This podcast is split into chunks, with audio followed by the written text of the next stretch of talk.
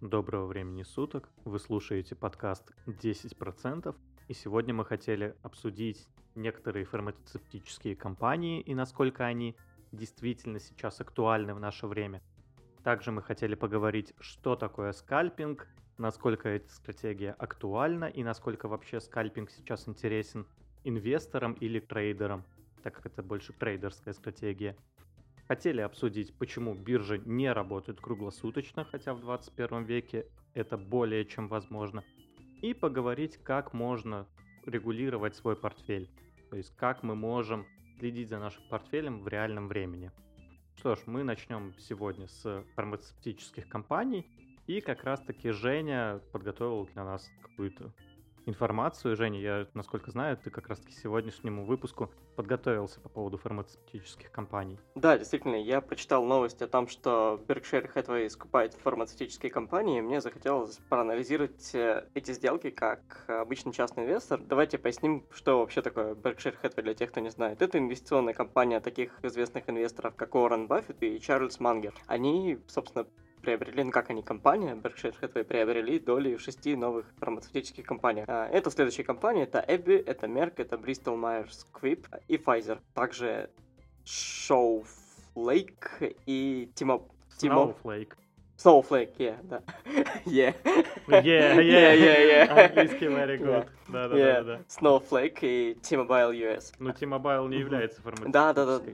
Да. Я, кстати, хочу тут добавить комментарий, что да, такая новость была, но этот выпуск мы записываем немного заранее, поэтому данная новость, она не совсем актуальна, но она актуальна на 2021 год.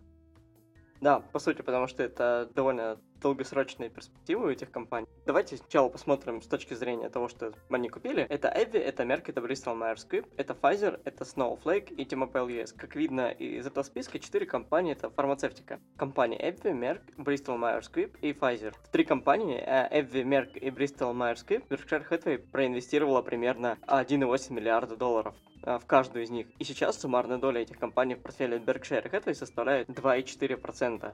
А в компанию Pfizer было проинвестировано $135 миллионов. Довольно... Я думаю, что это прям огромная сумма, она мне вообще никак в голове не укладывается. Давайте вообще разберемся, зачем... Ты сейчас про 135 миллионов говоришь? Не, вообще про такие суммы, которые они инвестируют. Ну, в принципе, это получается, если взять 1,8 миллиарда, которые они инвестировали в разные компании, то та же самая компания Pfizer, она имеет капитализацию 200 миллиардов. То есть это был бы всего лишь 1% от компании Pfizer. То есть, в принципе, это и не так и много. А что касаемо других компаний, я, к сожалению, не помню капитализацию остальных компаний, но вот AbbVie довольно крупная компания. Мне кажется, она не намного меньше, чем Pfizer, и я как раз сейчас гляну тогда, что там конкретно по AbbVie, пока... Рассказывай. Да, давайте посмотрим действительно эти компании. И первое, что бросается в глаза, это, наверное, Pfizer и Merck. Они разрабатывают вакцины от ковида. И может сложиться такое мнение, что Баффет хочет как-то проспекулировать, что ли, на рынке, связанном с вакцинами от ковида. Но на самом деле все немножко обстоит иначе. В этом списке вообще есть 2 компании, как AbbVie и Bristol Myers Squibb, они вообще специализируются абсолютно на других направлениях. Например, компания AbbVie занимается преимущественно разработкой и продажей иммунологических препаратов. Компания Bristol Myers Squibb вообще про онкологию. Я думаю, что это связано с тем, что 2020 год все равно оставил какой-то след на вообще мировой экономике, и многие страны сейчас будут пересматривать свои расходы на поддержание каких-то отраслей у себя внутри. Собственно, почему меня это заинтересовало? Как мы все знаем, Research and Development — это, по сути, исследование для того, чтобы произвести какие-то новые инновации, вещи, производства. В данном случае это исследования в сторону производства новых препаратов от вообще различных заболеваний. Мне кажется, что после того, как многие страны столкнулись с ковидом, они будут каким-то образом, хочется, по крайней мере, в это верить, стимулировать фармацевтические компании, возможно, понижать какую-то кредитную ставку или давать какие-то субсидии или льготы. И тем самым у фармацевтических компаний получится снизить свой долг. А как мы знаем, что долг у фармацевтических компаний — это одна из самых больших проблем сейчас. Он очень огромный. Если посмотреть на любую компанию, вы видите, что там просто какие-то вообще заоблачные цифры. По сути, мне очень хочется верить, что через 5 лет фармацевтика станет одним из главных трендов в инвестициях. Ну, смотри, во-первых, я посмотрел как раз-таки на эти компании, и у них капитализация примерно от 130 до 200 миллиардов долларов. То есть в целом 1,8 миллиарда на каждую компанию — это примерно 1% от каждой компании. Если мы берем Bristol Myers Squibb, еле-еле выговорил, то это примерно 1,5%. У них капитализация 135 миллиардов. Если мы берем AbbVie, то у них это 1%, у AbbVie капитализация 180. По крайней мере, это вот на текущий момент. Сегодня у нас... Неважно. По крайней мере, это вот на текущий момент, да. И если мы возьмем компанию Pfizer, то меня удивляет, что они так мало в Pfizer проинвестировали. То есть, почему они так недооценили данную компанию. Я согласен с Баффетом, что... Ну, или с Баффетом, Berkshire Hathaway. Уже неизвестно, кто торгует конкретно в этой компании. Я думаю, там учитывается много голосов. Но я согласен, что рынок фармацевтики и медицины будет только развиваться. Ну, это такая очевидная ниша, потому что...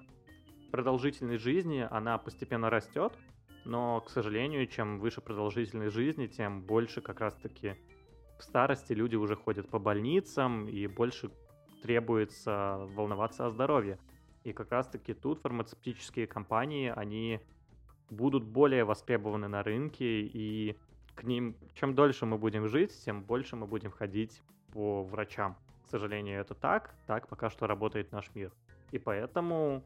Я считаю, да, это хорошая инвестиция, но это прям долгосрок именно с точки зрения, как это любит Баффет.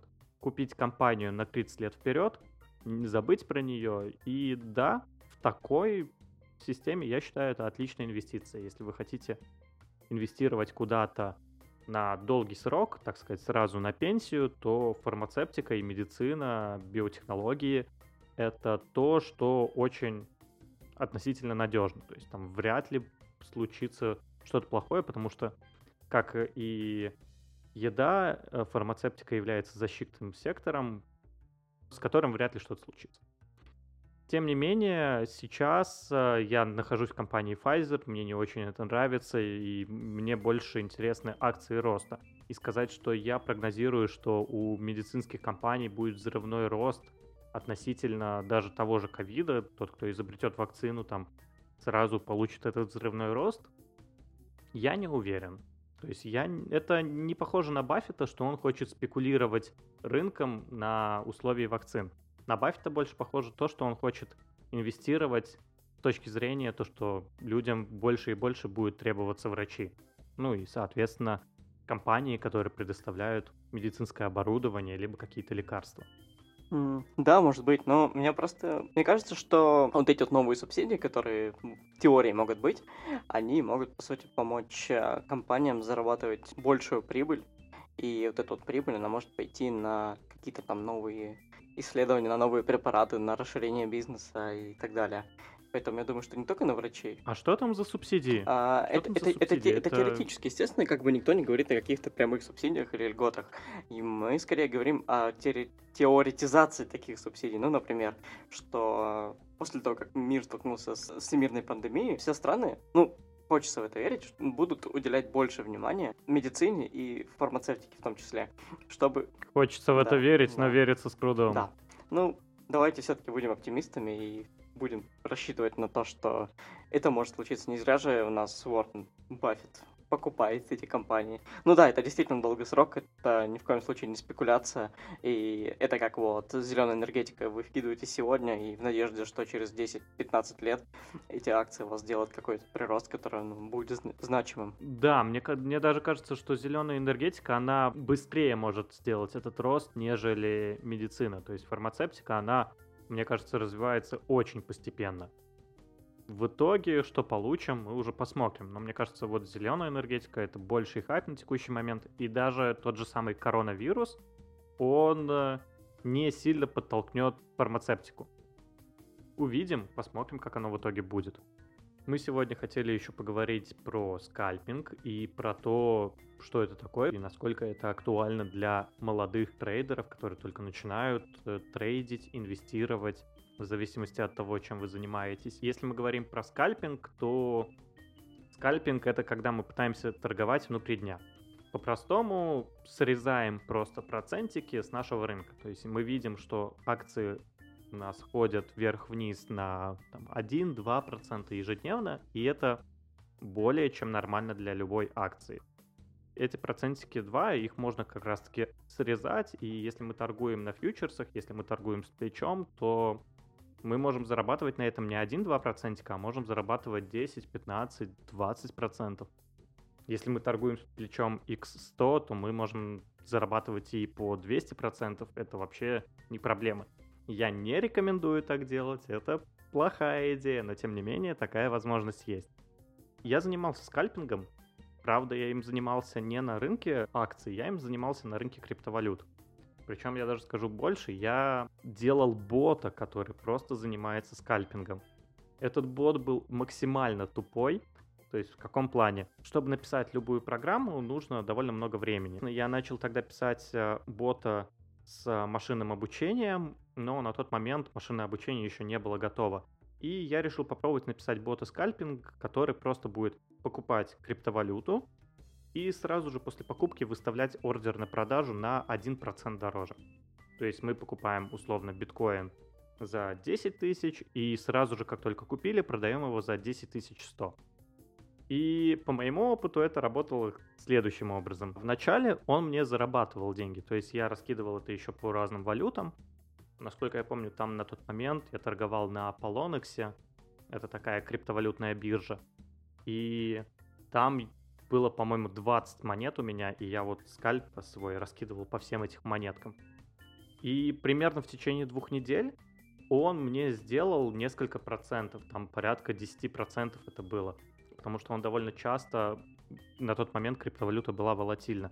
Но это был 18-й год. Да, это был 18-й год, тогда криптовалютный рынок еще падал.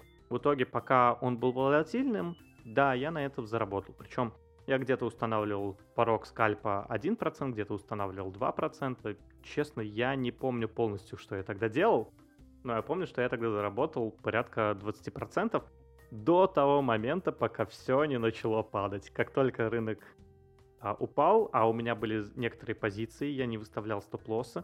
Я думаю, если бы я выставлял стоп-лоссы, то, естественно, это бы все работало по-другому.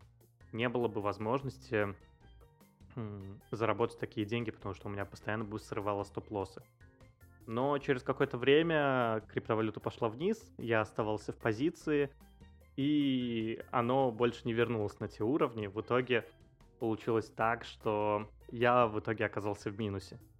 По данному боту, причем в минусе довольно сильном, там было порядка минус 50%. Но я не сильно переживал, там сколько? 300 баксов у меня было. Ну, как бы столько, сколько мог себе потратить, чтобы не было жалко. Вот сколько мне было жалко на эксперименты, только я туда и выделил. Это был мой опыт написания бота в скальпинге. Сам конкретно скальпингом я не занимался. То есть я пытался им в самом начале заниматься, как только зашел на криптовалютный рынок. Но, если честно, я сразу понял, что пытаться обыграть ботов довольно сложно. То есть боты, там, уже давно известно, что искусственный интеллект лучше играет там в шашки, шахматы, игру Го и другие игры. И точно так же искусственный интеллект лучше работает с графиками, нежели человек. Цифры и графики, они идеально ложатся на математическую модель, в отличие от человеческого мозга, который работает совсем по другим принципам, и в этом плане довольно сложно соперничать с искусственным интеллектом, когда у нас такие мощности, и когда уже все настолько сильно развилось. Поэтому я считаю, что скальпинг в текущем времени он живет, но он становится все сложнее и сложнее, и он все больше и больше видоизменяется. Я знаю просто примеры успешных скальпинг-трейдеров, которые торгуют внутри дня, но мне кажется, это очень сложная работа, которая себя не окупает. Жень, ты сталкивался вообще со скальпингом в своем опыте? Да нет. Ну, слушай, я же не спекулянт, я не трейдер, я вкидываю деньги и надеюсь, что через хотя бы через полгодика я смогу получить хоть какую-то маржу с них. Вот, и... Ты прямо надеешься или все-таки анализируешь и выбираешь компании? Нет, или просто на них надеешься? Естественно, у меня есть какой-то там фундаментальный анализ. Я смотрю на текущий курс акций, я смотрю на потенциал, который может дать эта акция. И как бы, да, это, естественно, это не слепая вера, что я просто закидываю и типа верю, что все будет круто, все, завтра я проснусь, я стану миллионером, миллиардером, там, я не знаю. Нет, конечно, то есть я смотрю на какие-то акции. Не, ну вариант сидеть с крестиком перед монитором, это тоже вариант? Да-да-да, это как это... Со свечкой. Это как шутка про криптовалюту, хочешь заработать на биткоине, иди в шорт, да? Вот, и... Ну, сейчас она уже не актуальна. Да нет, как раз таки, мне кажется, она сейчас более чем актуальна, учитывая курс биткоина. Ну, хотя ладно, да, сейчас я бы тоже зашортил биток, но я уже не шорчу, то есть я как-то обжегся на этом, то есть и пока что я в маржиналку больше не лезу. Ты, кстати, маржиналкой сейчас занимаешься? Ты же тоже туда не лезешь, насколько я знаю. Нет, я пытался, да, я пытался спекулировать, и у меня не вышло. Я вообще, я, наверное... А что за история у тебя была с маржинальной торговлей? Это был ужасный 2019 год. Все думают, что 2020 год ужасно. Для меня 2019 год ужасно, потому что, как ни странно, в 2020 году я заработал, а в 2019 году я потерял деньги. Вот. Случилось это так. Есть Не в деньгах счастье. Да-да-да-да. Дело не в этом. Все мы знаем компанию AMD. Если посмотреть на то, что с ней было в 2019 году, она росла. Она росла вообще какими-то неимоверными темпами. Мне, как человек, который там, надеялся, да, что эта компания будет все равно хоть корректироваться, хоть как-то, я подумал, ага, мне Тинькофф предлагает маржу.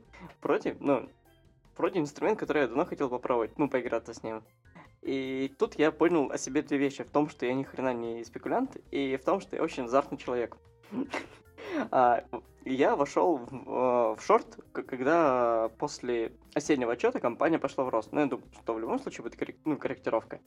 Окей, я смотрю, она еще растет. Я взял еще шорт, еще. И так я в общей сложности где-то потерял около 50, наверное, тысяч. Конечно, я их уже отбил в 2020 году, но опыт спекуляции у меня не очень положительный. Нет. Поэтому... Так а после этого она скорректировалась или нет? Нет, она еще больше выросла. Смотри, я, по сути, вошел в шорт, когда она стоила где-то 34, насколько я помню. С 34 она сейчас стоит 85. Вот, и... просто мало ли ты вышел рано из шорта, а после этого она скорректировалась, такое тоже могло бы быть. Нет, это... А с каким плечом ты заходил? Слушай, я, честно говоря, не помню. Я цифры, по деньгам я не помню. Я помню, что я потратил около 50 тысяч на это все. Это не супер большая сумма, но для меня на тот момент она была довольно значимой. Не, почему? Это неприятно. Это в любом случае неприятно. То есть тут ничего удивительного. В моем случае... Я не брал акции в маржиналку. Давай объясним, кстати говоря, что такое маржинальная торговля. Маржинальная торговля — это когда ты берешь в долг либо деньги, либо какие-то акции у биржи и должен через какое-то время их вернуть. Допустим, вы хотите купить не одну акцию того же AMD, а 5 акций AMD. Для этого вы берете в долг, давайте 10, просто проще считать, $350, покупаете 10 акций AMD, AMD вырастает до, допустим, 45, вы продаете, получаете $450, и $350 должны вернуть бирже, плюс небольшая комиссия. И у вас получается прибыль не в $10, а в $100. То же самое работает с шортом, то есть когда вы играете на понижение, только тут вы в долг берете уже не деньги, а акции. Есть большой риск, что если акции пойдут не в вашу сторону, то есть вы ставите на рост, а они идут на падение, то если вы взяли, у вас есть одна акция AMD, точнее у вас есть деньги на одну акцию AMD, а вы взяли в долг $350, а у вас было 35, то как только акция упадет, у вас плечо получается 1 к 10, вы в 10 раз больше взяли, нежели у вас есть, то как только акция упадет на 10%, не наши 10%, то 10% мы получили от 100%, поделили на 10, потому что плечо 1 к 10. То тогда биржа автоматом продаст ваши акции и заберет себе все деньги. Это называется margin call. Это ж margin call называется? Да, вроде да. Ты меня так спрашиваешь, как будто это на инструменты спекуляции. Я чист. Я чист. Погоди. Margin call. Ну, вроде да. Блин, я просто уже сейчас... Все, поехала крыша. Ну, вот, это называется margin call, когда у нас биржа сама покупает эти... Точнее, сама продает ваши акции и забирает все деньги себе. Поэтому это довольно рисковый инструмент, где вы можете сильно заработать, но и также можете сильно проиграться. Какая-то такая история. Я не рекомендую использовать маржиналку, сам ее не использую. В целом, это хороший инструмент, чтобы преувеличить свою прибыль. Но он довольно рискованный, и когда мы занимаемся больше инвестированием, то в нашем случае лучше уже просто инвестировать, потому что мы можем сильно проиграться. Если мы возьмем даже все акции, попробуем диверсифицироваться, то тоже есть большая вероятность, что мы просто уйдем в минус по маржинальной торговле, по маржинальной стратегии. Поэтому на текущий момент мой опыт подсказывает, что лучше это. Ну, а если вы все-таки хотите сделать, то я придерживаюсь такой стратегии. У вас все равно должна быть какая-то сумма, которую вам не жалко потерять. Ну, для кого-то это 1000 рублей, для кого-то 10, для кого-то 100. Я предлагаю, если вы хотите это попробовать, то возьмите какую-то сумму, которую вам не жалко потерять, и попробуйте с ней поиграться, и посмотрите, что из этого выйдет для вас это или нет. Естественно, мы ни к чему не призываем. Ну, в принципе, да, это тоже один из вариантов. Желательно только играться на отдельном счете. Мне больше всего нравятся для этого как раз-таки криптовалюты, потому что на криптовалютах очень удобно играться с маржиналкой и вот со всем вот этим. Там довольно небольшие комиссии, довольно легкий вход. Поэтому, в принципе, мне кажется как раз-таки, что вот эти инструменты, их можно тестировать на криптовалютном рынке. Я, кстати говоря, вот криптовалюту очень рекомендую чисто с точки зрения вот трейдинга, потому что мой приход как раз-таки в инвестирование и вообще почему я начал всем этим заниматься, как раз-таки потому что я пришел из криптовалютного рынка. Это, по крайней мере, моя история. Я, насколько знаю, Женя, ты тоже в начале криптовалютами занимался. Ну, я попробовал ими позаниматься, я, естественно, прогорел, ну, потому что я дурак, и я сам... Естественно. Ну, короче, сейчас такой небольшой вьетнамский флешбэк, назовем это так. Я начал инвестировать в 2017 году. Для тех, кто в курсе, можно было бы закончить... В каком году? В 2017. Ну, для тех, кто в курсе, что было в 2017 году с битком, на этом рассказ можно было бы и закончить. Вот. Там все... Ну, в принципе, да. Да-да-да, опытные люди понимают, что там было. Но для тех, кто не в курсе, расскажу. В 2017 году биток достиг там каких-то баснословных цифр, по-моему, там 20 тысяч за один биткоин был.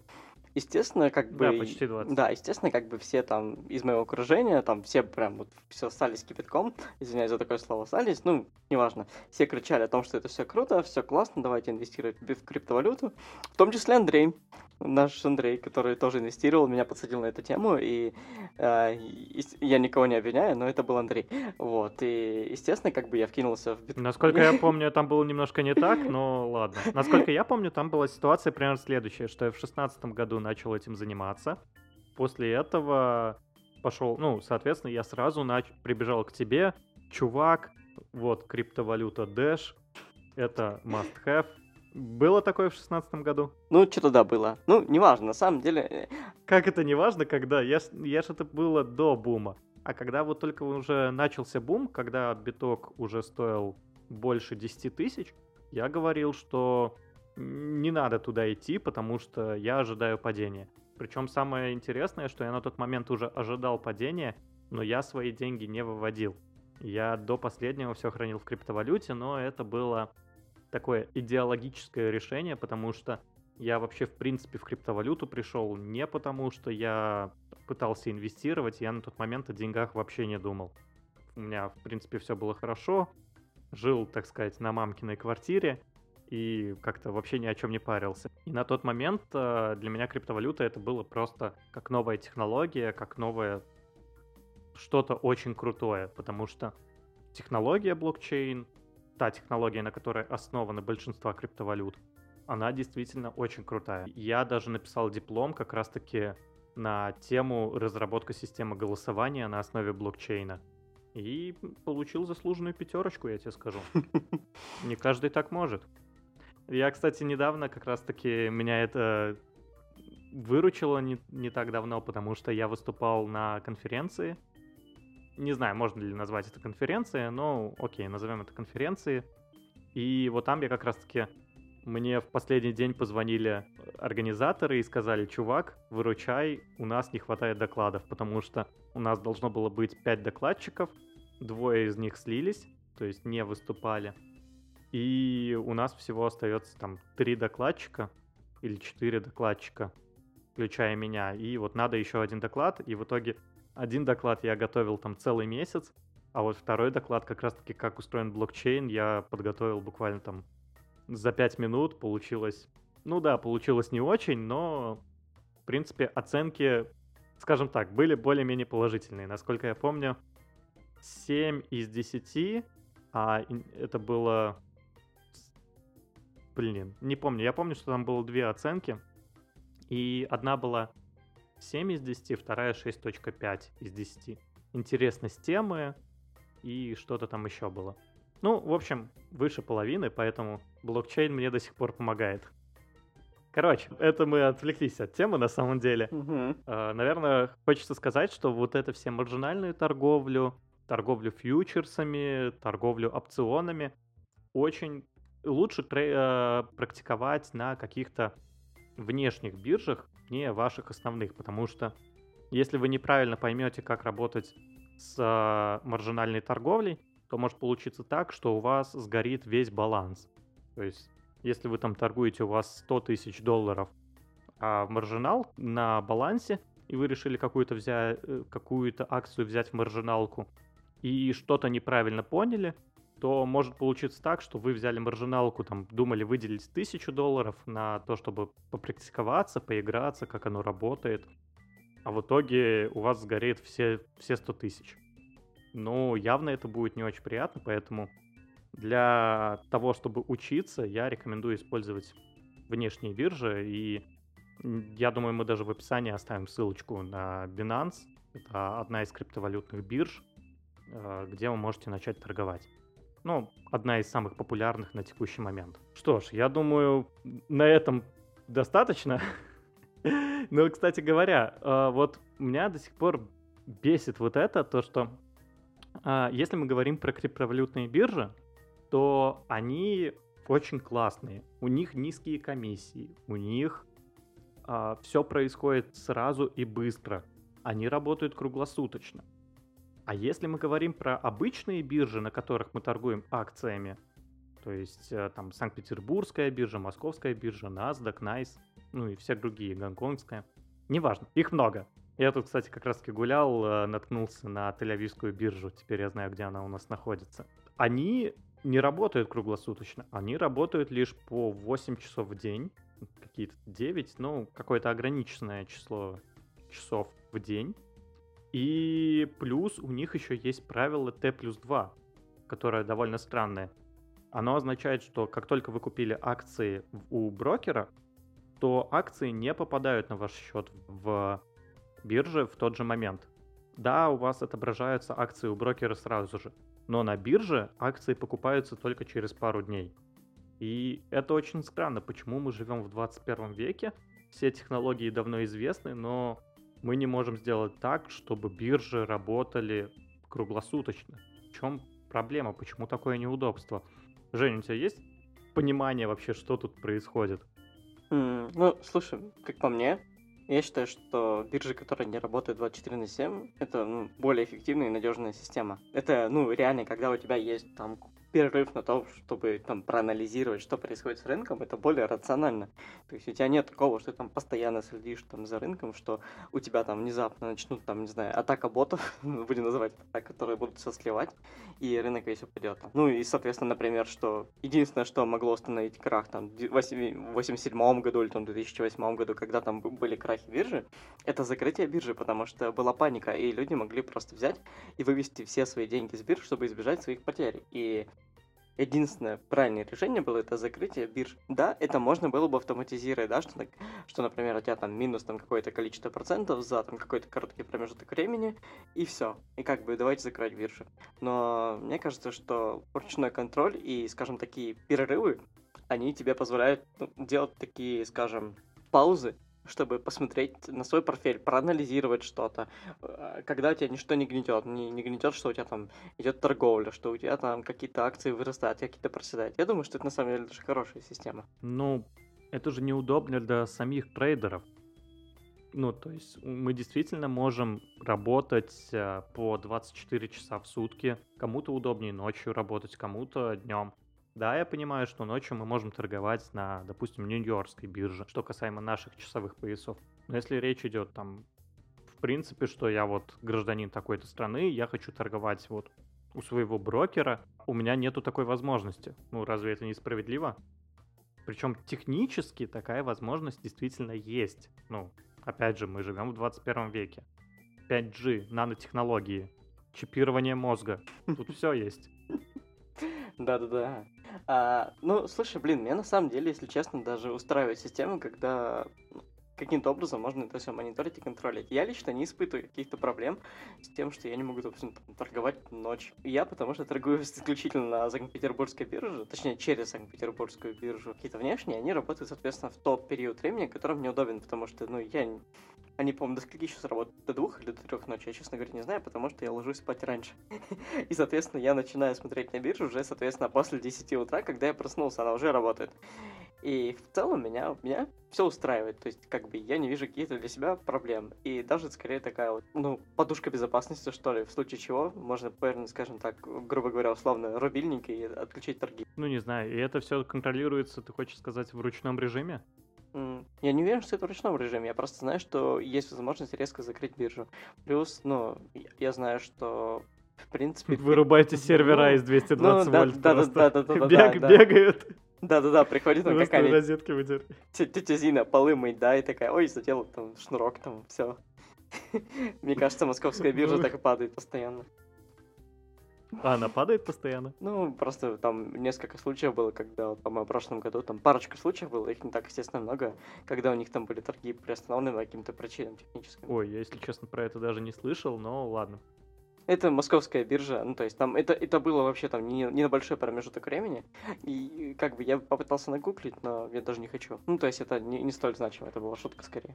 Мне, кстати, было бы прикольно, еще интересно сравнить вот московскую, санкт-петербургскую биржу. Я знаю, в чем их отличие, то, что это фактически две разные биржи, и изначально они поделились так, что московская, она торгует российскими ценными бумагами, а Санкт-Петербургская, она торгует зарубежными инструментами. Но они сейчас начали миксоваться, и, в принципе, на московской бирже у нас появляются зарубежные инструменты, и также на Санкт-Петербургской тоже есть российские инструменты, которыми мы можем торговать. Но было бы интересно тоже сравнить между собой эти биржи. Я просто, ну, насколько я знаю, в Тинькове я вообще не видел ни одной акции с московской биржи. В смысле? Яндекс на московской, да?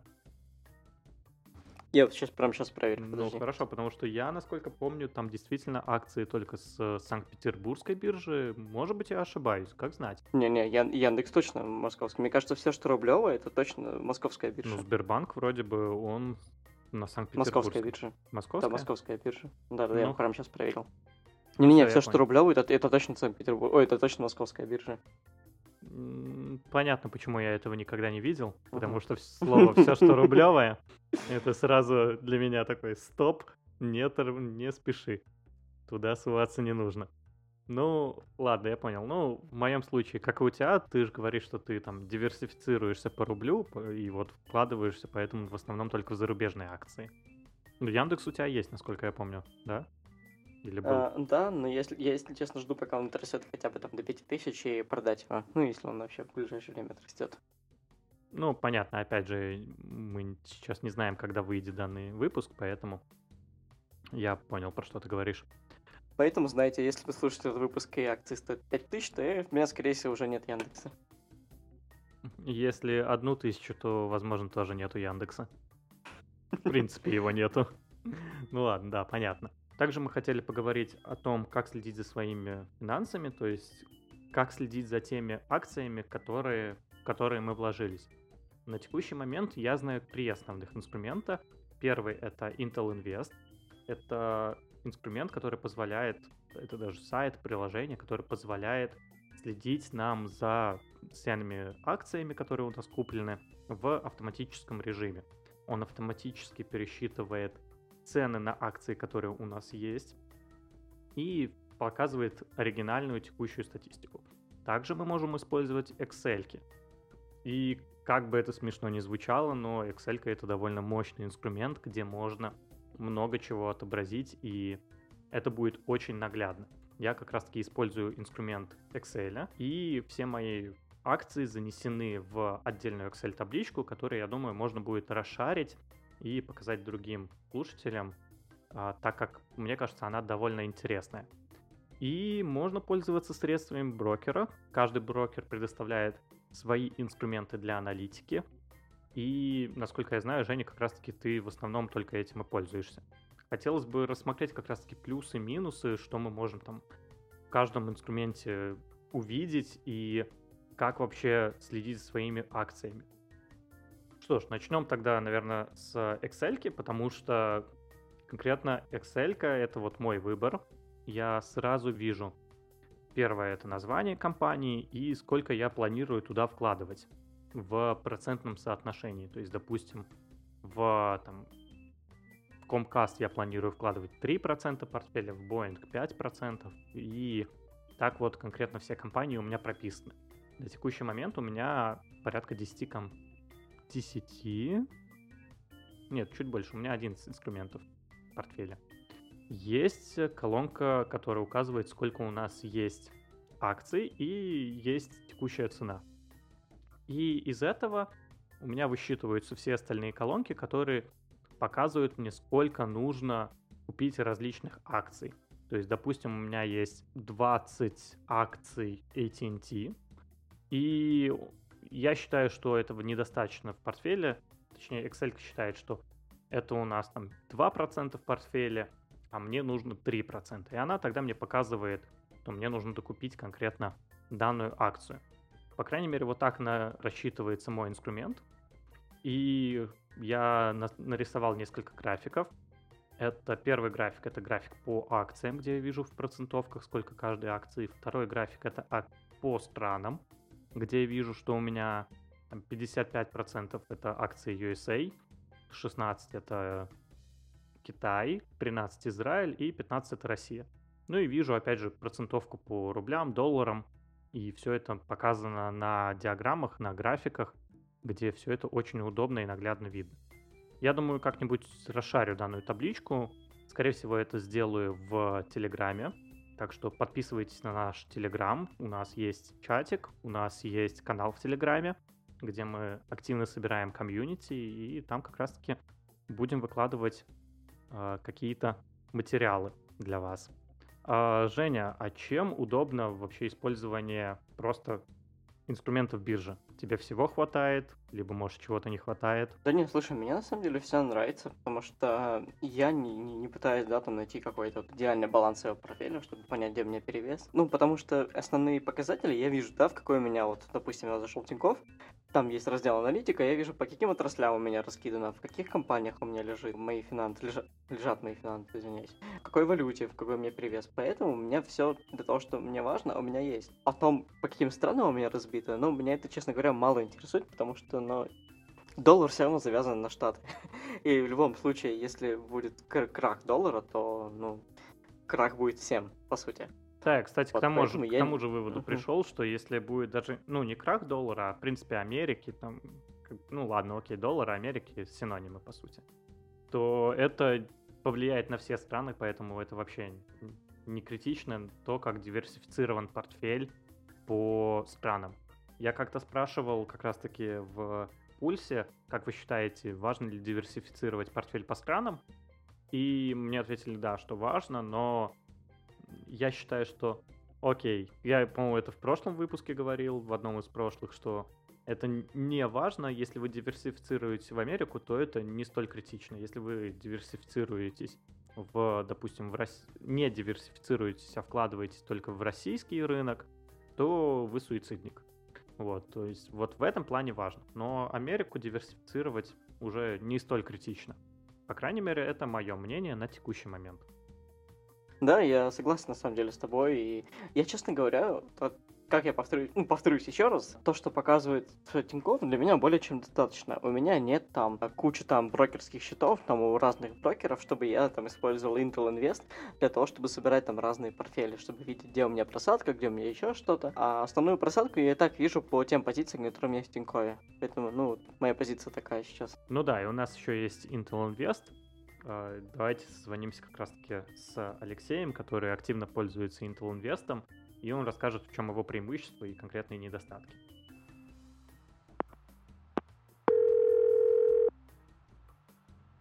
Да, Леха, привет. Давно с тобой как-то не общались. Здорово. Да. Слушай, у меня к тебе вопрос. Я тоже знаю, что ты занимаешься инвестированием, и я знаю, что ты у себя для слежения за своим портфелем используешь Intel Invest. Можешь рассказать, почему так получилось и какие варианты ты вообще рассматривал? Ну смотри, я на самом деле вариантов особо не рассматривал. Я изначально вел в Excel. Вот, кстати, как ты, по-моему, сейчас делаешь. Но мне было неудобно, потому что нужно обновлять самостоятельно там цены, котировки, вот это все. Вот, поэтому я просто смотрел какие-то, ну, поскольку интересовался этой темой, и мне в рекомендациях вылезали видосы, и вот я наткнулся на Intel Invest. То есть других вариантов ты, в принципе, не особо рассматривал, да? Нет, другие варианты не рассматривал, но я попробовал Intel Invest, и меня полностью устраивает. А какой там функционал вообще? Вот твой любимый функционал, который есть в Intel Invest? Почему вообще? Я понимаю, почему ты не пользуешься Excel-кой, потому что там каждый раз нужно вручную забивать все цены текущие. Но какой вот функционал твой любимый в Intel Invest? Мой любимый функционал — это то, что я могу просто посмотреть стоимость своего портфеля текущего и его изменения. И это актуально для меня, потому что я пользуюсь несколькими брокерами, а там есть такая возможность, получается, заносить информацию по нескольким брокерам, ну и, соответственно, заводить несколько портфелей, где каждый портфель — это отдельный брокер. А, вот. И он отдельно и делит портфелем. Угу. Да, ну, соответственно, можно посмотреть там доходность каждого портфеля по отдельности. Вот. Ну, в основном я, конечно, просто чекаю, что там у меня в сумме. Вот. Сколько заработал, сколько, ну, какой процент, какая расчетная средняя доходность в процентах годовых. Ну, кстати вот, говоря, это больше всего интересует. Это довольно удобно, потому что ты можешь у одного брокера держать, допустим, только российские акции, так как, допустим, у Сбербанка есть только российские акции. По крайней мере, так было раньше. У там, Тинькова держать какие-то другие акции, у тебя там ВТБ, допустим, еще что-то, и ты можешь сразу разные акции держать в разных местах, то есть разные рынки. Это, в этом плане это довольно удобно. Плюс удобно то, что... Получается, по всем вот этим портфелям, ну да, в основном самое вот то, что больше всего нравится, это сводная аналитика по нескольким брокерам. То, что в том, ну помимо того, что я уже сказал, то, что можно смотреть, какой процент, ну какие финансовые инструменты, сколько процентов от общего портфеля составляют. Ну, удобно в плане, что понимаешь, что тебе нужно докупить, когда делаешь ребалансировку. Да, понимаю, про что ты говоришь.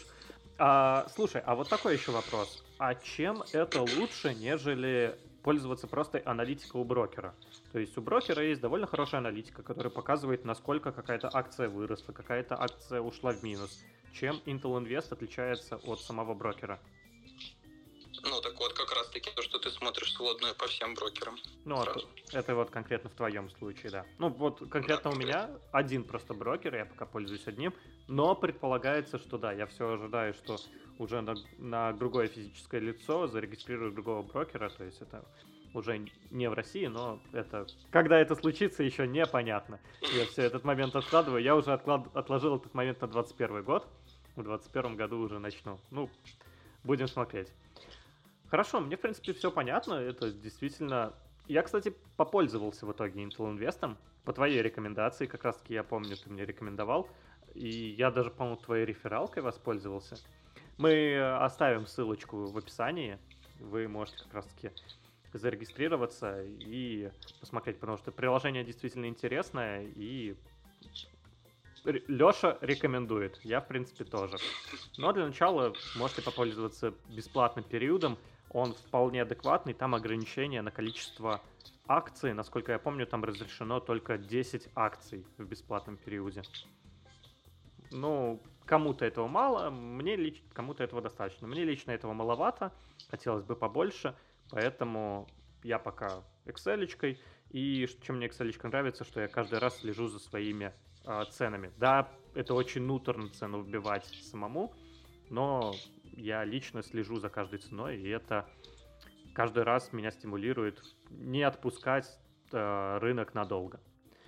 Что ж, Леша, спасибо, что пришел. Удачи тебе в твоих сделках. Все. Да не за что. Да, пока. Спасибо, что пригласил. Да-да-да. Пока-пока. Пока. Ну, в принципе, я на самом деле больше других инструментов не знаю. Мне Intel Invest очень нравится. Это действительно классный инструмент. Я тоже им попользовался. Я попользовался им в бесплатном режиме. В бесплатном режиме он ограничен 10 акциями. Мы также оставим ссылку в описании. Если вы хотите попользоваться Intel Invest, то пробуйте. Но пока что я для себя выбрал другой вариант, и конкретно я сейчас пользуюсь Excel-кой, которую вы можете найти как раз-таки в нашем Telegram-канале. Если вы знаете другой вариант, то есть какой-нибудь другой инструмент наподобие Intel Invest, то будет здорово, если вы поделитесь ссылками на данный инструмент в нашем Telegram-канале, потому что я других инструментов не находил, но очень бы хотелось попробовать. Поэтому переходите к нам, оставляйте нам комментарии, и это будет супер здорово. Мы как раз-таки узнаем что-то новое, и это будет прекрасно. Что ж, я думаю, на сегодня на самом деле достаточно. Сегодня мы поговорили про фармацевтические компании, мы проговорили про трейдинг внутри дня, то есть тот же самый скальпинг, поговорили про то, как работают биржи в 21 веке и почему они работают именно таким образом. Также обсудили, как мы можем следить за нашими акциями и нашими инструментами, которые мы используем в инвестировании. Не забывайте подписываться на наш подкаст, оставлять отзывы на площадках, на которых вы слушаете данный подкаст. Сейчас это можно сделать в Apple подкастах и в Castbox. Все ссылки вы найдете на сайте 10p.one. Спасибо всем, кто ставит лайки. Это нас действительно очень мотивирует. Это пока единственный способ нас поблагодарить, поддержать. И это действительно для нас очень важно. Также нам будет очень приятно, если вы порекомендуете наш подкаст своим друзьям и поделитесь ссылочками на прослушивание в каких-нибудь соцсетях. Это будет максимально здорово. Еще раз всем спасибо за прослушивание. Всем удачных трейдов. Всем до скорых встреч. Пока-пока.